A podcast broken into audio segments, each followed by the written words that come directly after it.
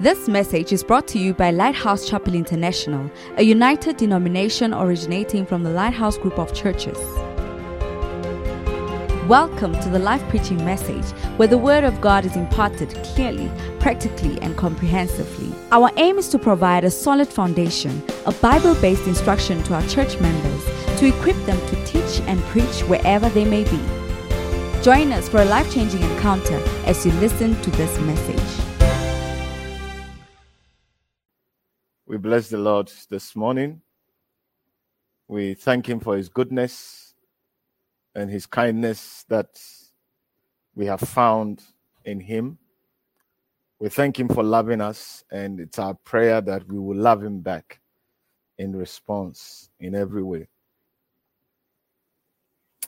I want us to pray for a moment and bless His holy name and ask that by His Spirit He would guide us, He would touch us, He will give us what we need for the next step we must take. Lift up your voice and begin to pray as we thank the Lord. And we say, Lord, everything you are to me, and you are my everything.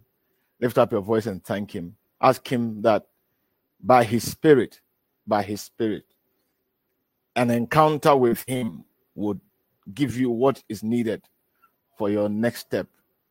You will not be lacking, you will not go back.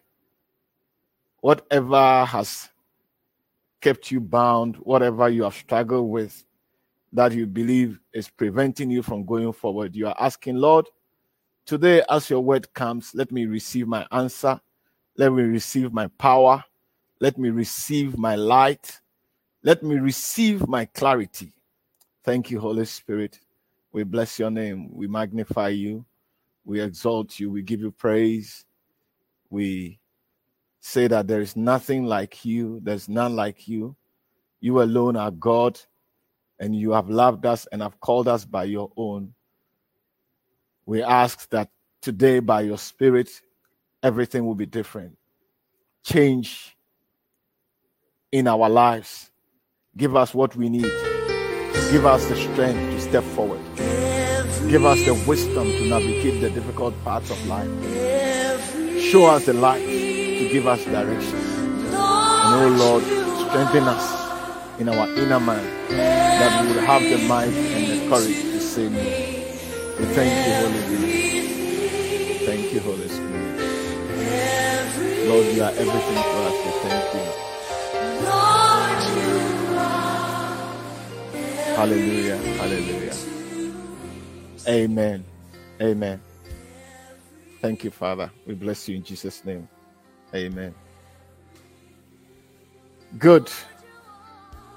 So we want to continue from where we left off. For the past two, is it two weeks or three weeks, I've been sharing with you about the important thing that Jesus said to us when he said, The commandment that God has given to us is this that we love God with all our heart, that we love Him with all our soul, that we love Him with all our strength.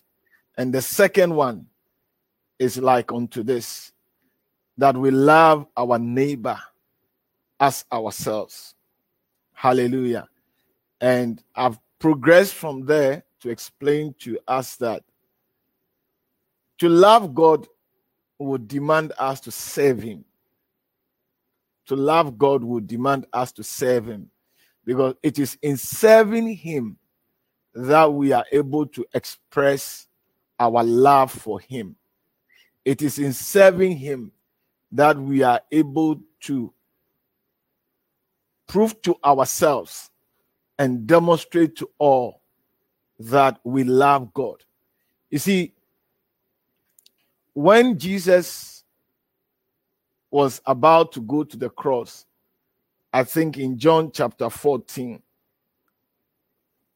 verse 31, John 14, verse 30, 31, he says, Hereinafter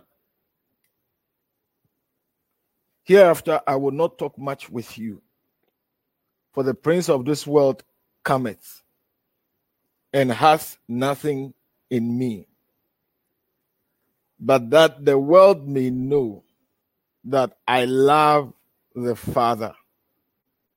And as the Father giveth me commandment, even so I do. Arise, let us go hence. In other words, you see, so Jesus is proving to us. You know, remember that earlier on, Jesus has said that the person who loves me will keep my commandment. So he's proving to us that he loves God.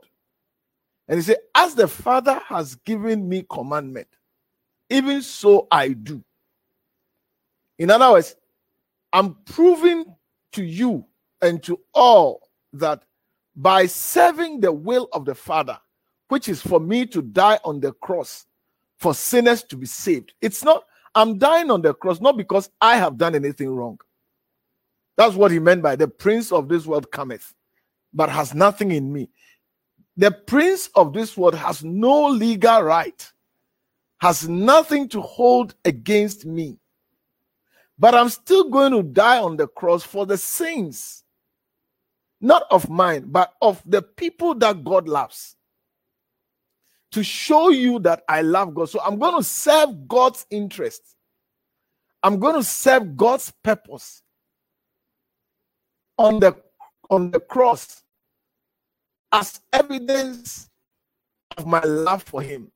And so I'm explaining that you see, if we are to keep the commandment of loving God with all our heart, with our everything, as he demands of us, then we have to serve him. We have to serve him. Not, you see, we have defined love in a different way. The world has deceived us to see romance as loving. But romance is different from love. And I keep on saying it that romance is different from love. Now, in, in the words of Jesus, to love God means to serve Him. And so I'm going to serve Him. He says I should die. That's what He wants. So I'm going to do it. And He went on the cross to prove that he loves God. And in the same way, you are not going to love God by your own standards. You can't come up with what you think is love and say, God, for me, this is the way I want to love you. No. This love is there's a standard for love as defined by the creator and by the giver of life. And therefore, we cannot, we cannot we cannot say we love God and not serve Him. That's why I want on to say that serving God is not optional. It's not because I want to or I don't want to. If I say I love God, I must serve Him. Period. There's no option.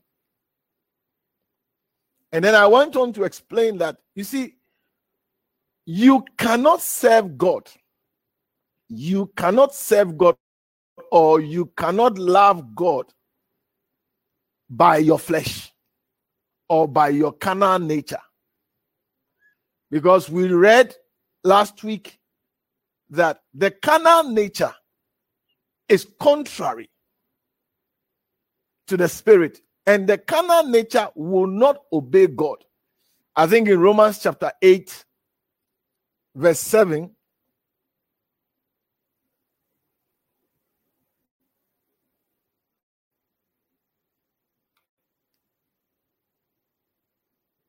It says, because the carnal mind is enmity against God, for it is not subject to the law of God. The law of God is love, love me, God, with all your heart, and love your neighbor as yourself. But, but the Bible is telling us that the carnal mind is against God. It's not subject. It doesn't obey the law. Neither can it be. It, it doesn't do it and it doesn't have the power to do it. So if God is commanding us to love him then he's not commanding us to love him with our carnal nature. Because to command us to love him with our carnal nature, and yet he knows that our carnal nature doesn't have the ability to and wouldn't do it, is to give us a commandment that we cannot obey.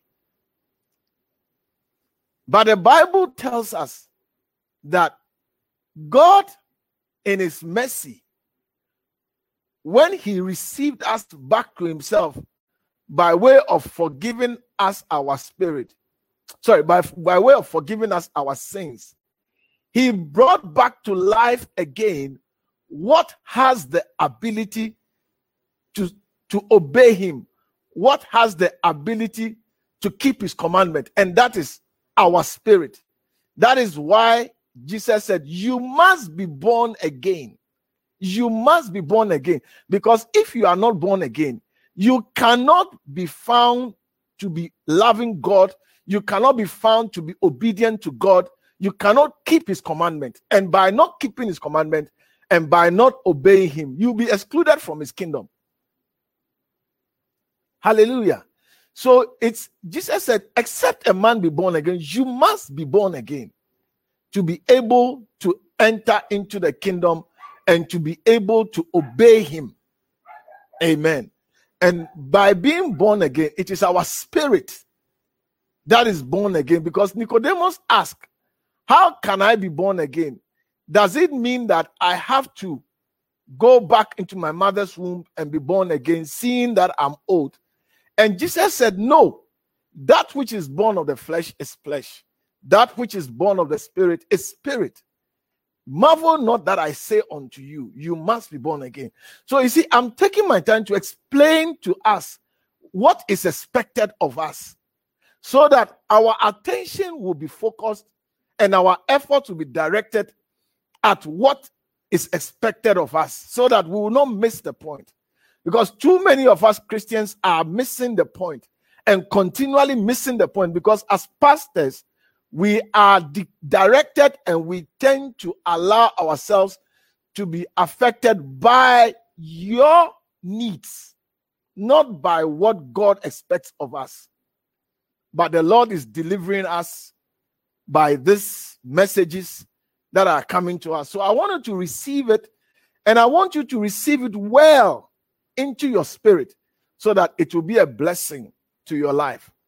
Amen. So we are pressing on in understanding and in what we must do for God to bless us. So the first, I mean, the, the, the point I have made so far is that we have to keep God's commandment, which is to love Him and to love our neighbor.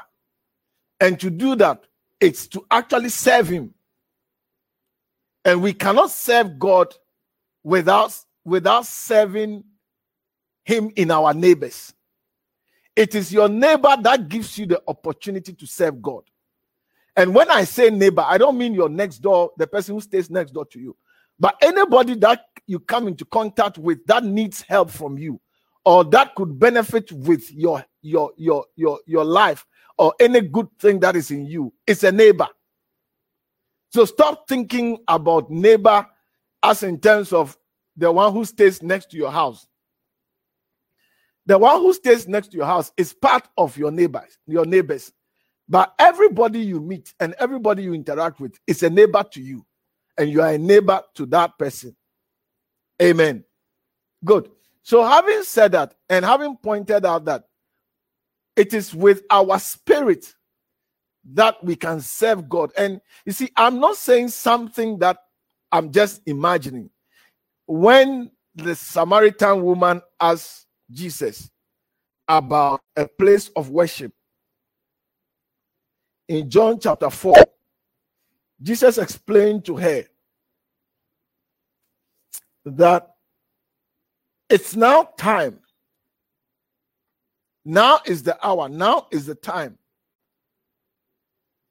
when all those who worship God shall worship him in spirit and in truth. That's 23. You see, the woman asked her, about worship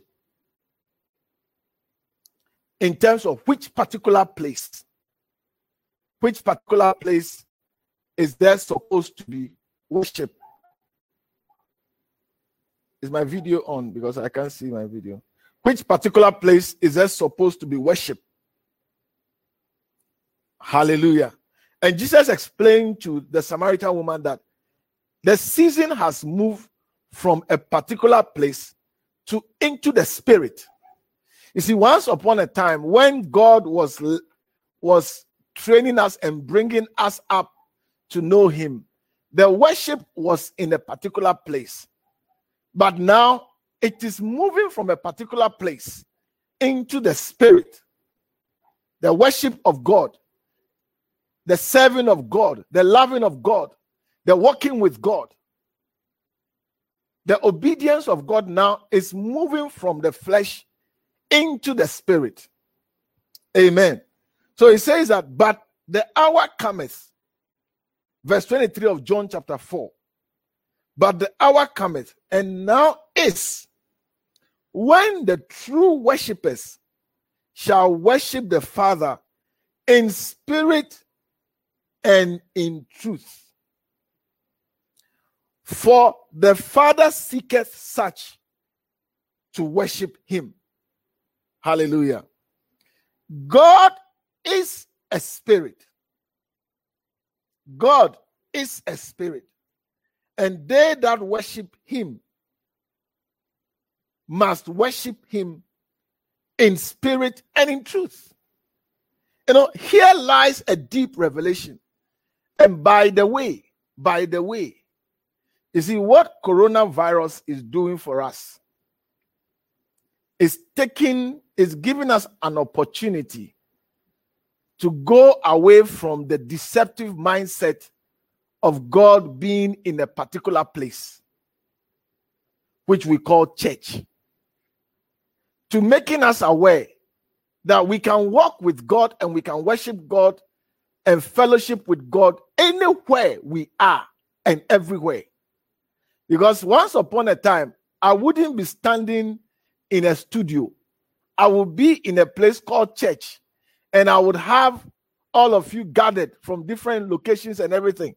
But now it's like, listen, that is not the essence, that is not essential. The real thing is you hearing his word and having his word in your spirit and communing with him and allowing him to commune with you in your spirit. And your spirit is is it doesn't need a place. Your spirit doesn't need a place. So let us i believe that we should take this opportunity to grow in how to worship and to walk with god without particular reference to a place i said without particular reference to a place and i tell you it will cause us to go higher it will cause us to be more truthful it will cause us to be more upright in our walk with God. Because once we become conscious that everywhere I am, God is there, Satan will struggle to deceive you. I said, once we become conscious that everywhere I am, God is there, Satan will struggle to deceive you. Because you see, most of us, when we go to a place called church, we are able to do what we struggle to do even at home. Such as such as even sit quietly. Such as not put not misbehave and all those things such as even able to keep our calm even when provoked why are we able to do so we are able to do so because we are conscious of where we are that where we are is supposed to have God's presence with us. So we behave decently, we behave respectfully, and the things that overpower us are not able to overpower us at that place. But you see, it is not the place. It is not a place. It is you becoming conscious of God's presence. That is why Satan is not able to motivate you and stir you up. So, in the same way, as now, coronavirus is preventing us from meeting in a particular place you are gradually getting an opportunity to be conscious that God is everywhere. God is everywhere. And gradually you'll be surprised the power that will be released into your life when we become conscious that God is everywhere. You commune with Him all the time. You will, you will be guided by His presence all the time and many things. Amen. That's also another subject that we'll talk about. But I'm just saying this to encourage you.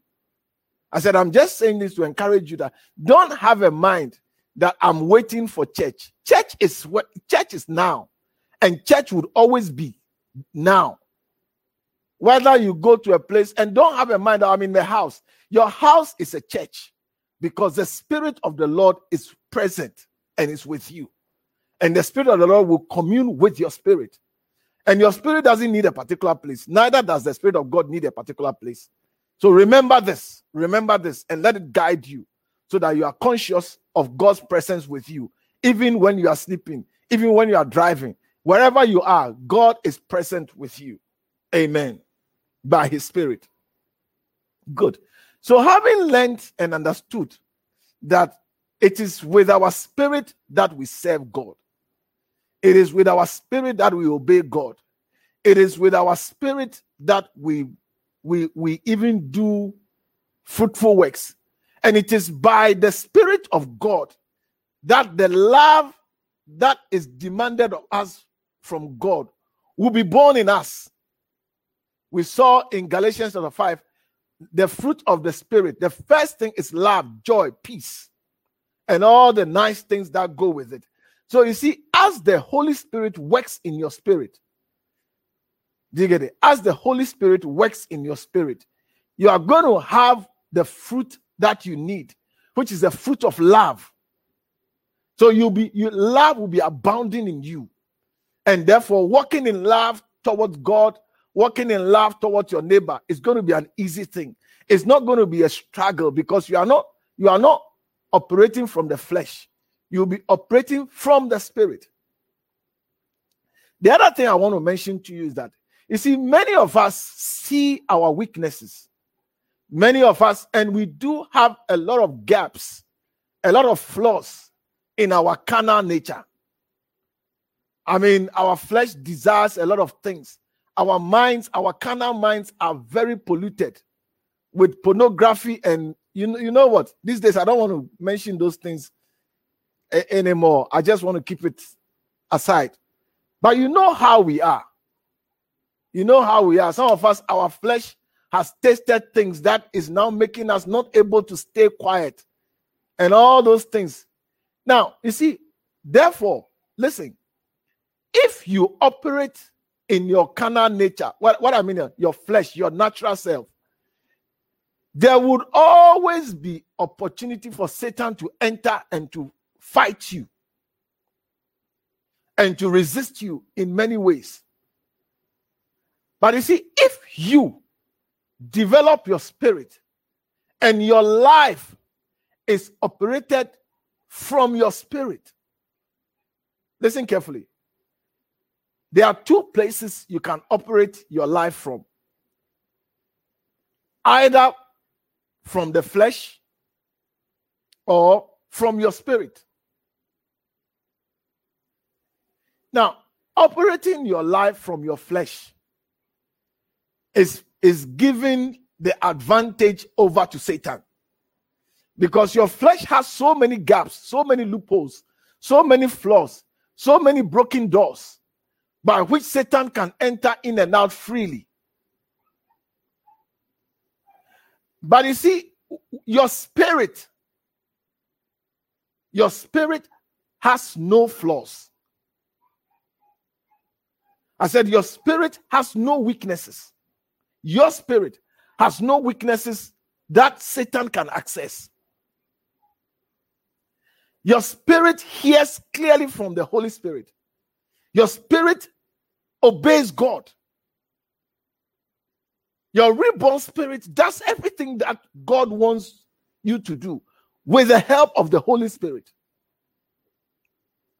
Therefore, a person who operates their lives from the Spirit has made Satan, or, or let me put it this way a person who operates their life from the spirit has overcome the weaknesses of the flesh. Because Satan enters your life through the weaknesses of the flesh. So when you take your life from operating from the flesh to operating in the spirit, you have gone to an altitude that Satan's works cannot come, they cannot succeed. Yes. That is why in First Corinthians chapter 2, verse 14. You see, First Corinthians chapter 2 talks about the spirit and how we are we are to receive through our spirit the things of God.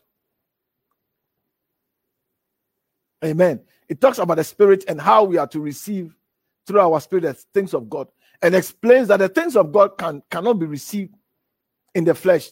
But the verse 14 of First Corinthians chapter 2 talks about the man who is spiritual. Please, can I have it on the screen? It says, but but the natural man receiveth not the things of the spirit of God, for they are foolishness to him, neither can he know them because they are spiritually discerned. Verse 15.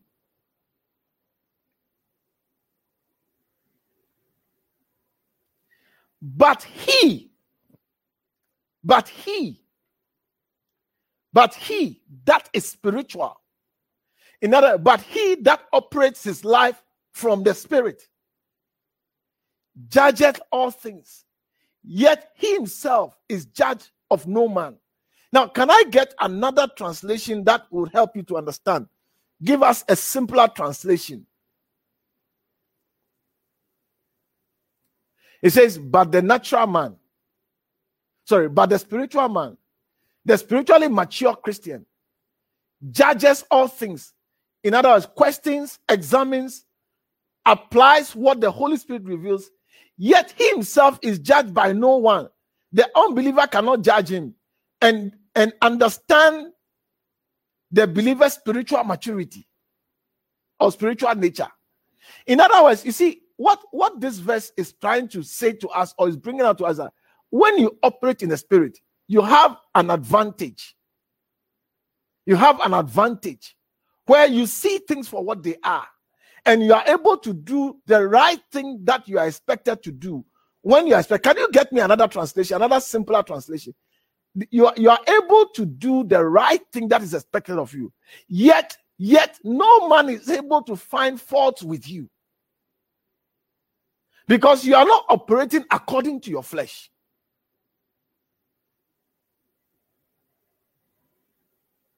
You are not operating.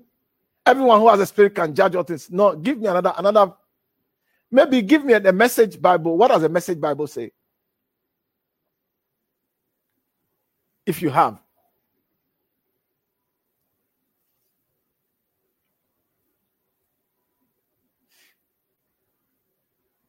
It says the unspiritual self, just as it is by nature, can't receive the gifts of the whole the God Spirit. There's no capacity for them.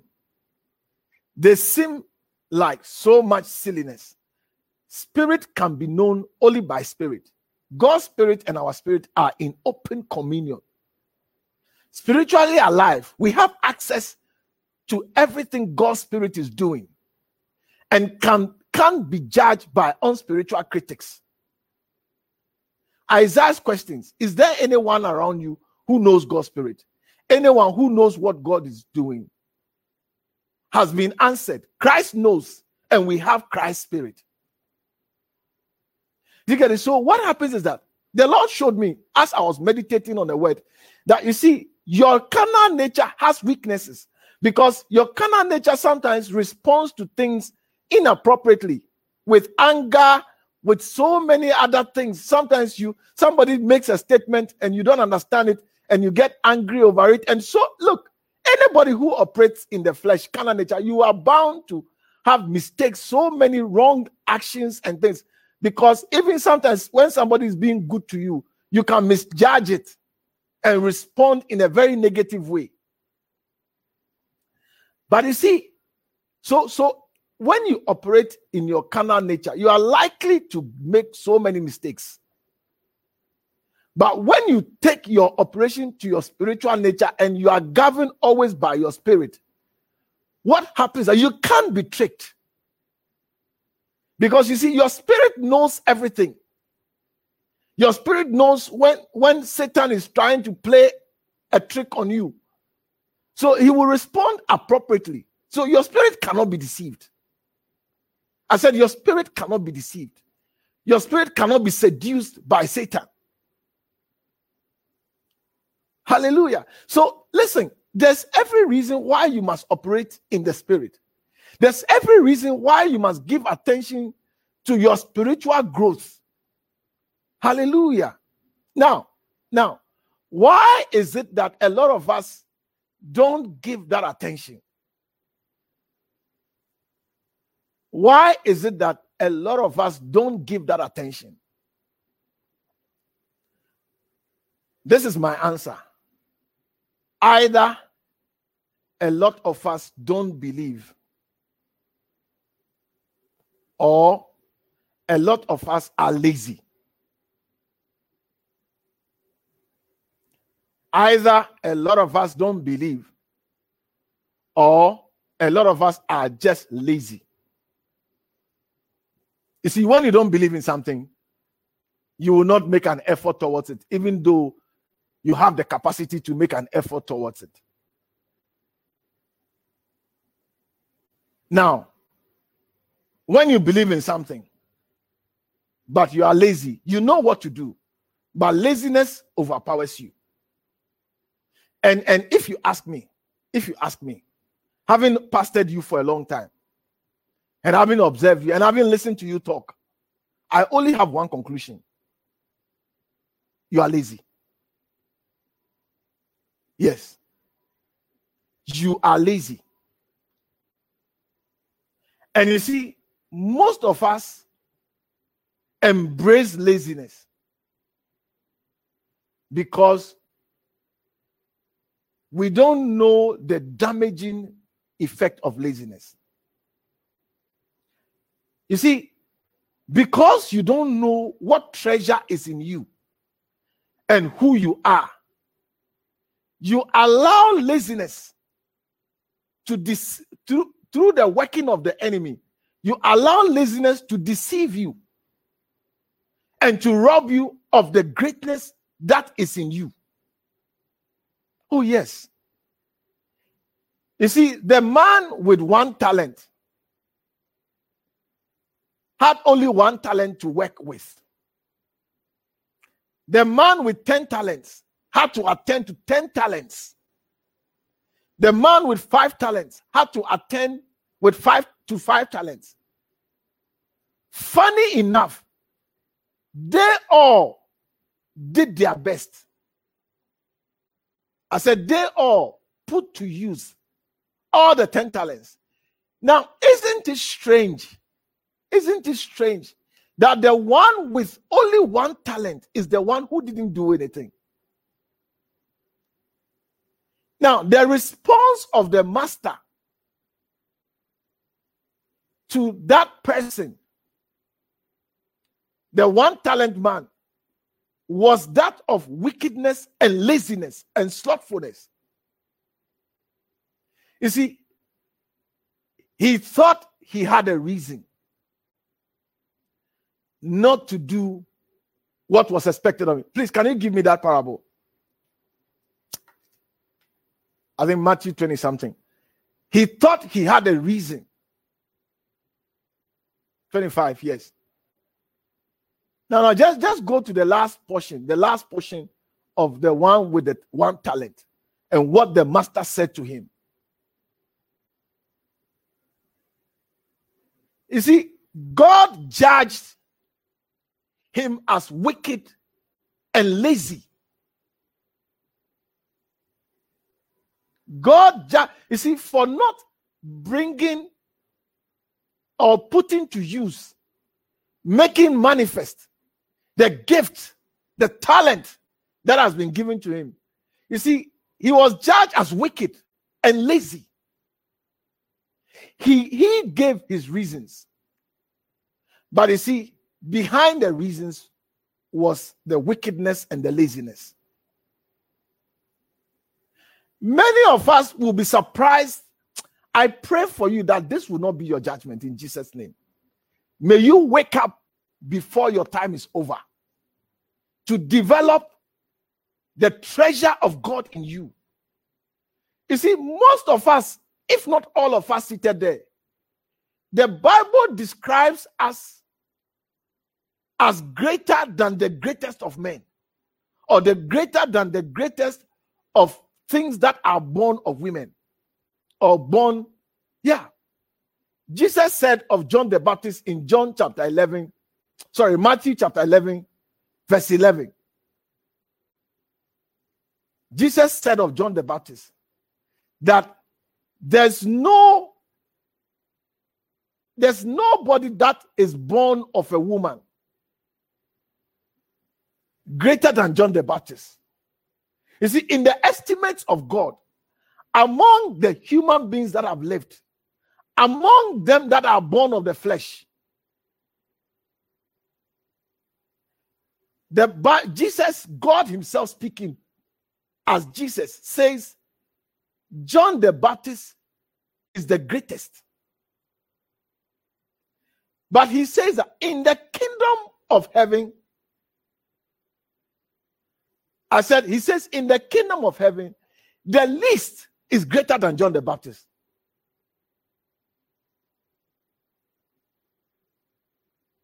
No, give me that verse. Give me that verse again. I just want to read that portion.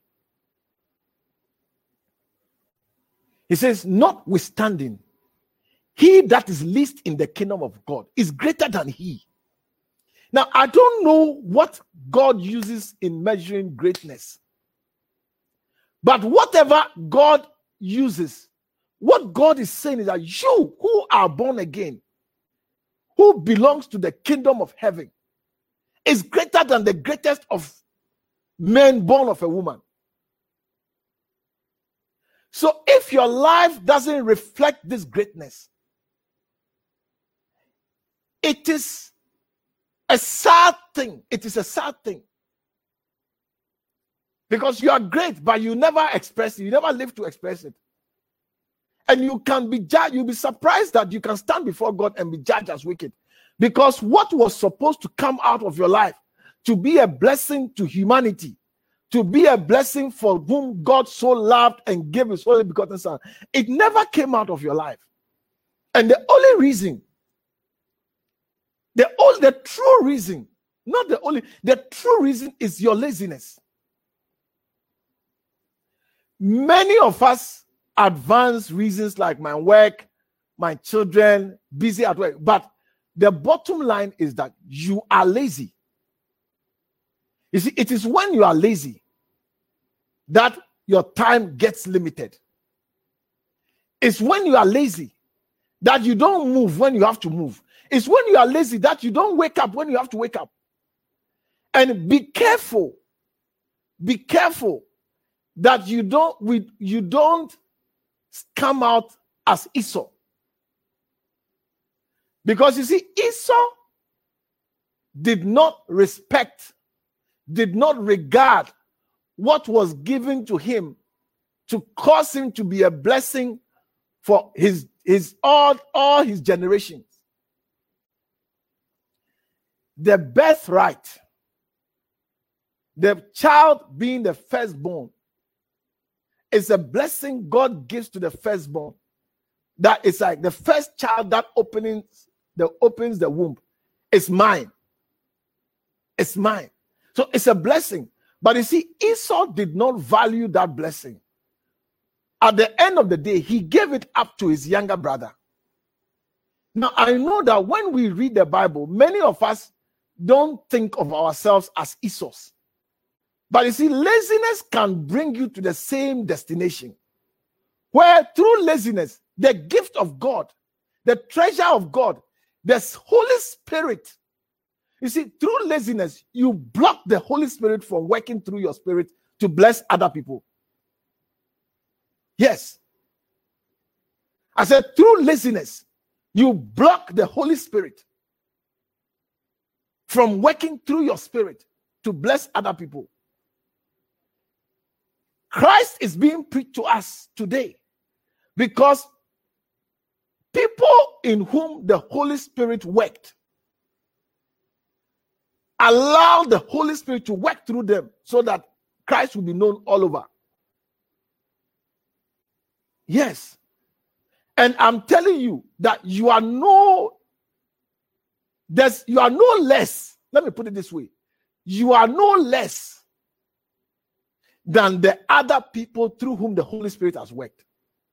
The only difference is that your laziness is the is the stopper.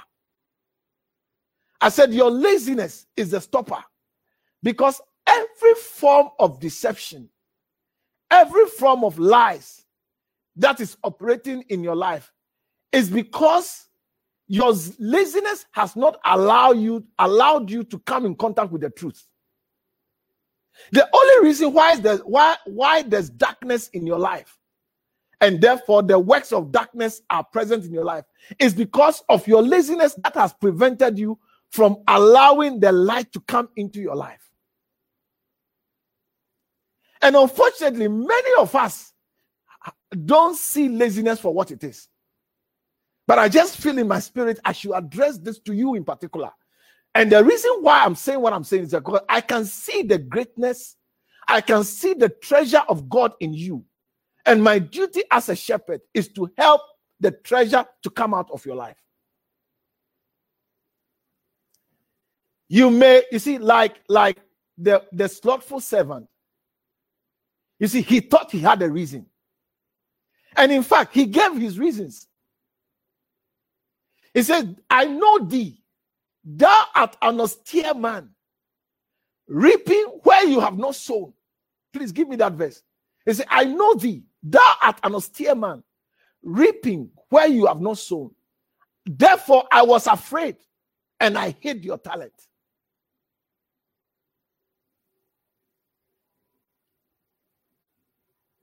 Take, take us back to what he said to the to the master. Verse 24. He says, I know you. Verse 24. He said, I know thee. Thou art a hard man. Other versions say, Thou art an austere man reaping where thou hast not sown, and gathering where thou hast not strawed. You see, he thought he had a reason. I said he thought he had a reason.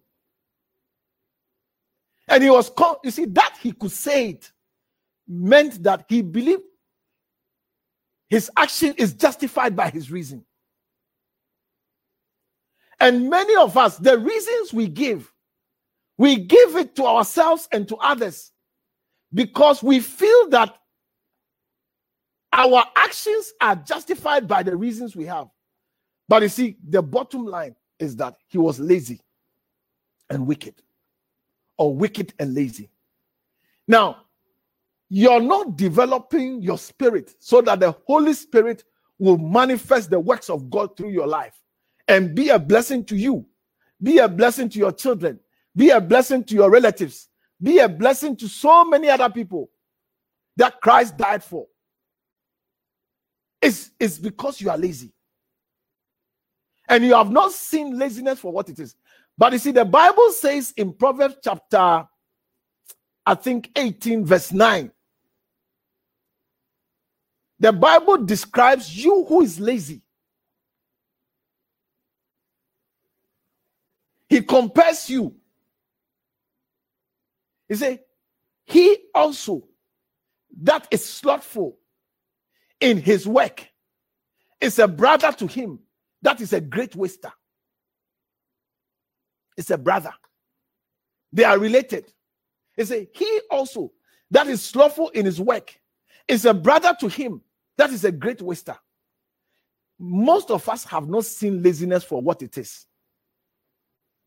I said, most of us have not seen laziness for what it is. Therefore, we keep on walking in it and allowing it to operate in our lives.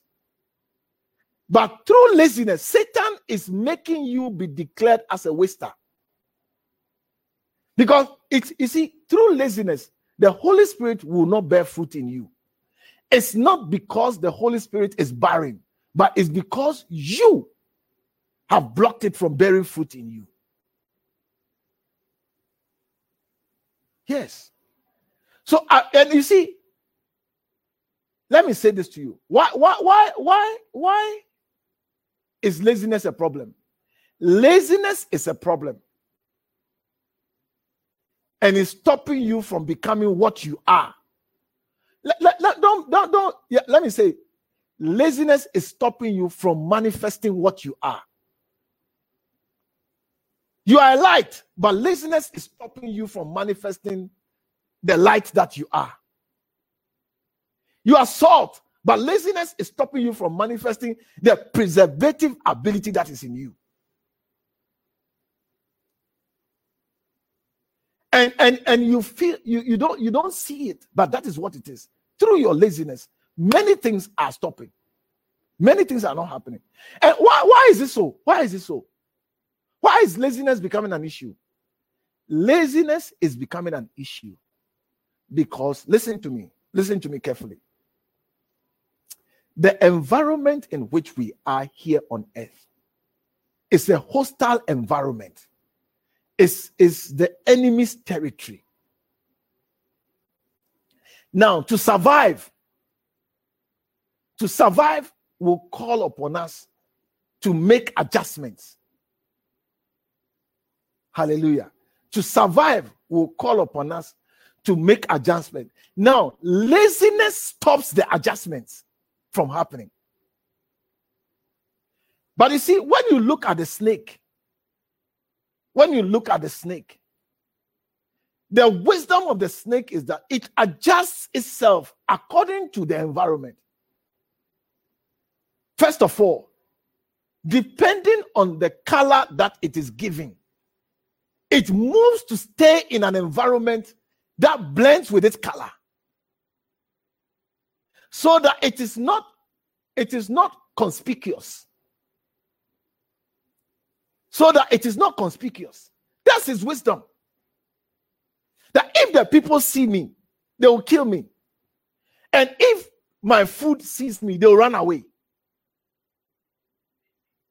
Because snakes don't eat vegetables they don't eat rice. They don't eat pap. Hello? They don't eat uh, broccoli.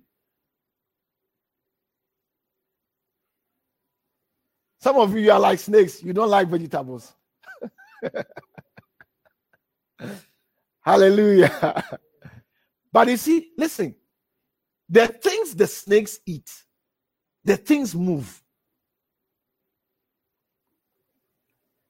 The fruit of the snake, the rats, and the other things have the ability to shift positions.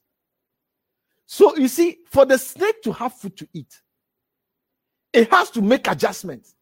So it stays in an environment where its color that God has given to it or its color that it's created with blends with the environment. That's number one. Number two, snakes are cold blooded. So the temperature of the environment affects them. So they also make adjustments. I said they make adjustments.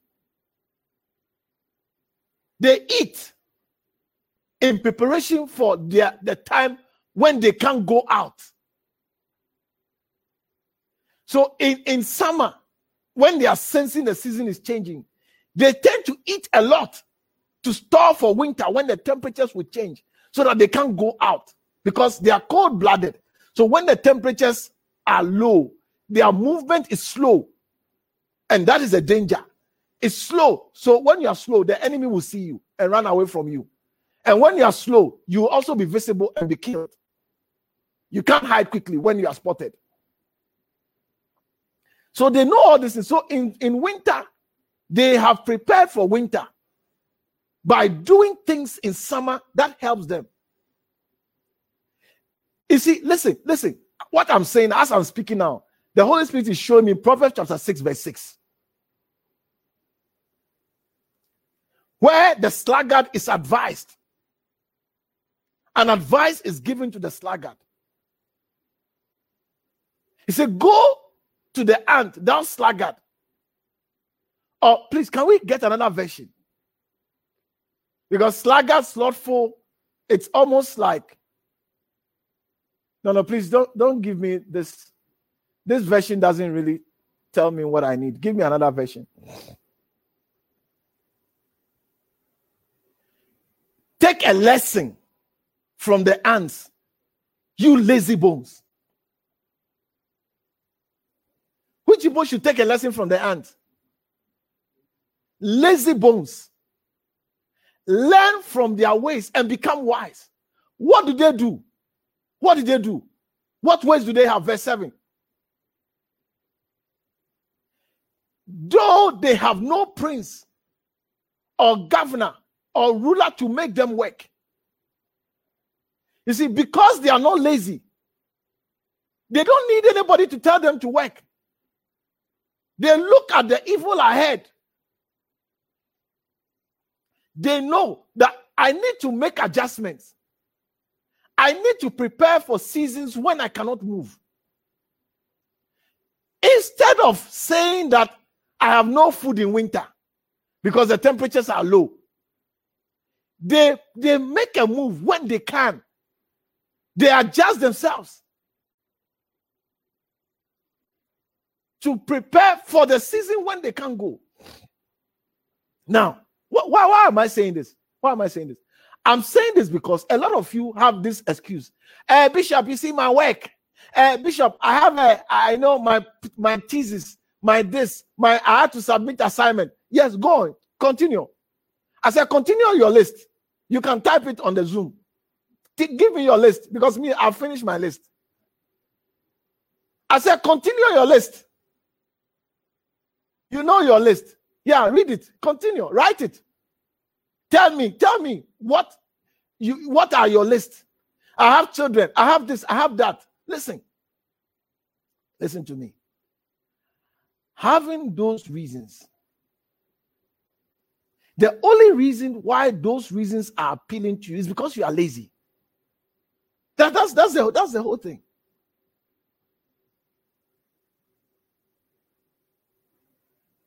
And and you see, some of us, our laziness is so strong than seven men that can render a reason. I think Proverbs Proverbs addresses you a lot. I said Proverbs talks to you a lot. And of course, talks to me as well. There's, there's a verse in Proverbs that says that 26, is it 26? 26, 16. That says that the sluggard is wiser in his own conceit than seven men that can render a reason. Uh, give, give me, give me. You see, the, the Bible says the lazy person consider themselves smarter than seven wise counselors. But you see, but you see, the same chapter, a few verses earlier, I think verse 14, it says that the person who is wise in his own conceit, there is more hope for a fool than that person. Read, read it, right? Put the verse 14 there. No, no, is it verse 14? They, they say that, or 12, one of them. Seest thou a man wise in his own conceit? Seest a man who seemed to be clever in his own eyes? The Bible says that there's more hope for a fool than him. So a sluggard person, you see, this verse it precludes or it comes before the sluggard who is wise in his own conceit.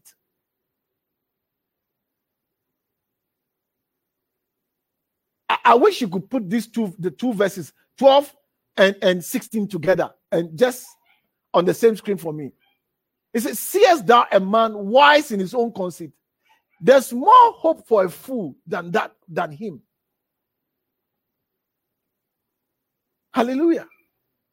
And the Bible says that the sluggard is wise in his own conceit. So, in other words, a lazy person, there's more hope for a fool than for a lazy person. So, listen to me. Laziness is going to bring you to the class of Esau. Laziness is going to take you lower than a fool.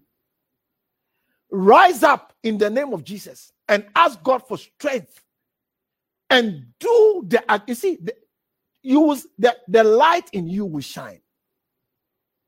The power of god in you will manifest. The works of god in you will show for all to see that god is good. Your life will bring glory to god and praise to his name all the days of your life. If only you will rise up and deal with laziness the way you have to deal with it. Because laziness is what is making the difficulties of the environment keep you at bay. Yeah. Laziness. I said, laziness is what is making the hostility of the environment work against you. That is why, that is why I said the people that I want to have a meeting with to talk more about the preaching, to give more understanding, more light. Because listen, what I'm saying to you, I can explain to you with about a thousand different examples using different verses of the Bible so that whichever example you can understand will work for you. But I can't do that in one hour. I can't do that in one. So those that are willing and are not lazy, I'm willing to meet them at 3 a.m. Oh, yes. But what, what do I see? I see that a lot of you are lazy because ask questions. Is it that you don't understand the preaching? Or is it that you don't you can't see a question to ask about how to implement? But again, it is your laziness I can't wake up at 3 a.m. 3 a.m. I'm sleeping. I want to sleep at 3 a.m. Meanwhile, if you were to do foolish things, 3 a.m., you'll be awake. Some of you will be awake all night. Hallelujah. Please don't, don't let me be myself. Today, I'm preaching as a pastor. Are you with me? I'm preaching as a pastor, and I want to be a pastor. Listen, I challenge you to deal with the laziness that is working against you. I said, I challenge you to deal with the laziness that is working on because the laziness is taking you into a wrong category. But I know that in you is the ability to overcome everything that is thrown at you. Because the Bible says that greater is he that is in you than he that is in the world. And the Bible also tells we are more than conquerors through Christ. You see, through Christ, I can do all things Look, through Christ, you can wake up and make the necessary adjustment to read your Bible and to pray. Because the only reason why sin is present and still all the time present in your life is because you don't pray enough. You don't spend time to pray. You don't spend time to read your word. You don't do many of the things that you should do that will bring the light of the gospel, the power of the Holy Spirit into your life. And the reason why you are not able to do enough is the excuses you make. The root cause of that excuse is laziness. Today, I pray against it. And I release you from every deceptive way of the enemy that is operating in your life through the back door of laziness, presenting yourself with excuses and reasons you shall no longer be lazy. I said, You shall no longer be lazy, but you shall rise up with strength. I said, You shall rise up with strength and the gift of God, the talent, the goodness of God, the Holy Spirit, the power of God, that work in Christ will work in your life. And through your life, you will be blessed and you will be a blessing unto many. Through you, I see your community changing. Through you, I see idol worshippers throwing away idols and bowing to Jesus. Through your life. If Satan thought he had you, he's lying. God is sending forth his spirit to deliver you from every chain, from every hold of the enemy. As you as you wait on the Lord, I said, as you wait on the Lord, you shall mount up with wings as eagles. You shall run and you will not be weary. You shall go forth with power and with anointing. Where they said you are useless, they will have to change your word and they will say, God is with you. They will have to thank God for your life. They will say, where they said we don't need you, they will say to you, You are worth more than 10,000 of us. And therefore, we must protect you. Lift up your voice and thank the Lord as we bring the service to a close. Thank you, Holy Spirit. Thank you. Lord, I thirst for you. I long to worship you. I long to walk with you. You are my heart desire. Be the center of my life, Jesus. Thank you, Holy Spirit. Set us free. Every lazy spirit that is operating through excuses, through reasons. Lord, I make it ineffective in the name of Jesus. It, re- it ceases to have power over us. By the working of your Holy Spirit in us, we shall rise up with strength we shall make the adjustment. If our work prevents us from having time during the day, we'll rise up in the night.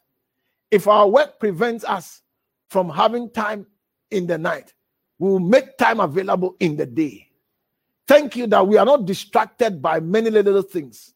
We will not give ourselves to uselessness, watching television and other things that takes away the precious moments with which to develop our spirit.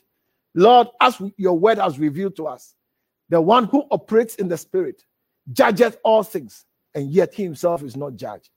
Therefore, we seek to operate in the spirit, for such are the people you seek, and that is what we want to be. Grant us the grace to be so, that we may worship you in truth and in spirit. I pray against every demonic, every ancestral curse, every operative spirit that is contrary to your Holy Spirit working in our lives that intends to make us useless. Lord, we overcome it. We escape from it by the works and the power of the Holy Spirit. We walk in the brightness, in the glory that you have destined for our lives. We shall be a blessing. We shall be a blessing. We shall be a people that please you. We shall be a people that bring smile to your face. We shall be a people that you boast about, that you testify to the demonic world.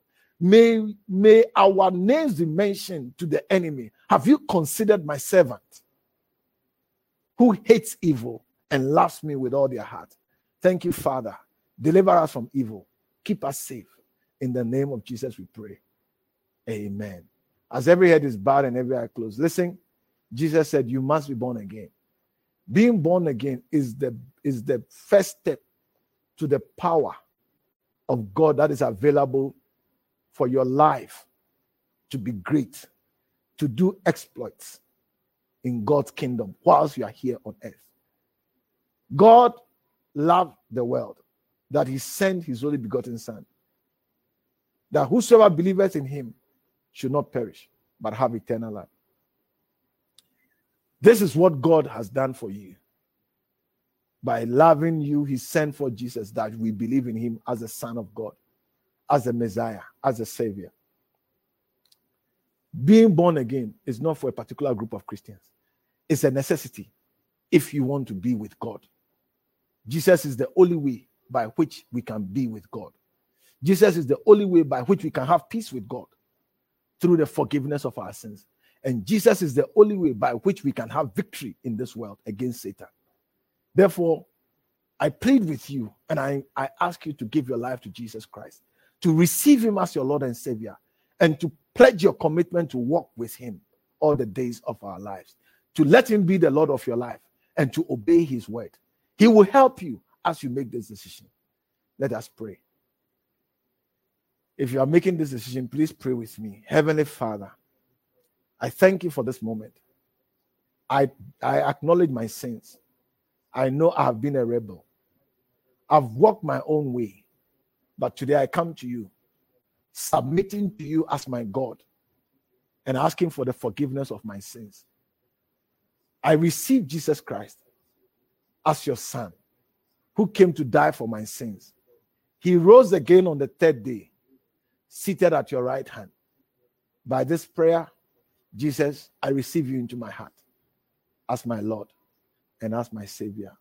I ask you to baptize me with your Holy Spirit, that I may live and walk with you all the days of my life. Thank you for loving me. Thank you for dying for me. In your name, Jesus, I have prayed this prayer. Amen. Father, let your hand rest upon those that have confessed Jesus as their Lord and Savior. Let them see that it's not just a confession, but it's a spiritual step into the kingdom of heaven. Manifest your power in their lives and let them know that it is true and Jesus is real. We thank you, Father, in Jesus' name. Amen. We believe you've been blessed by this message. To stay connected, follow our LCI social media platforms.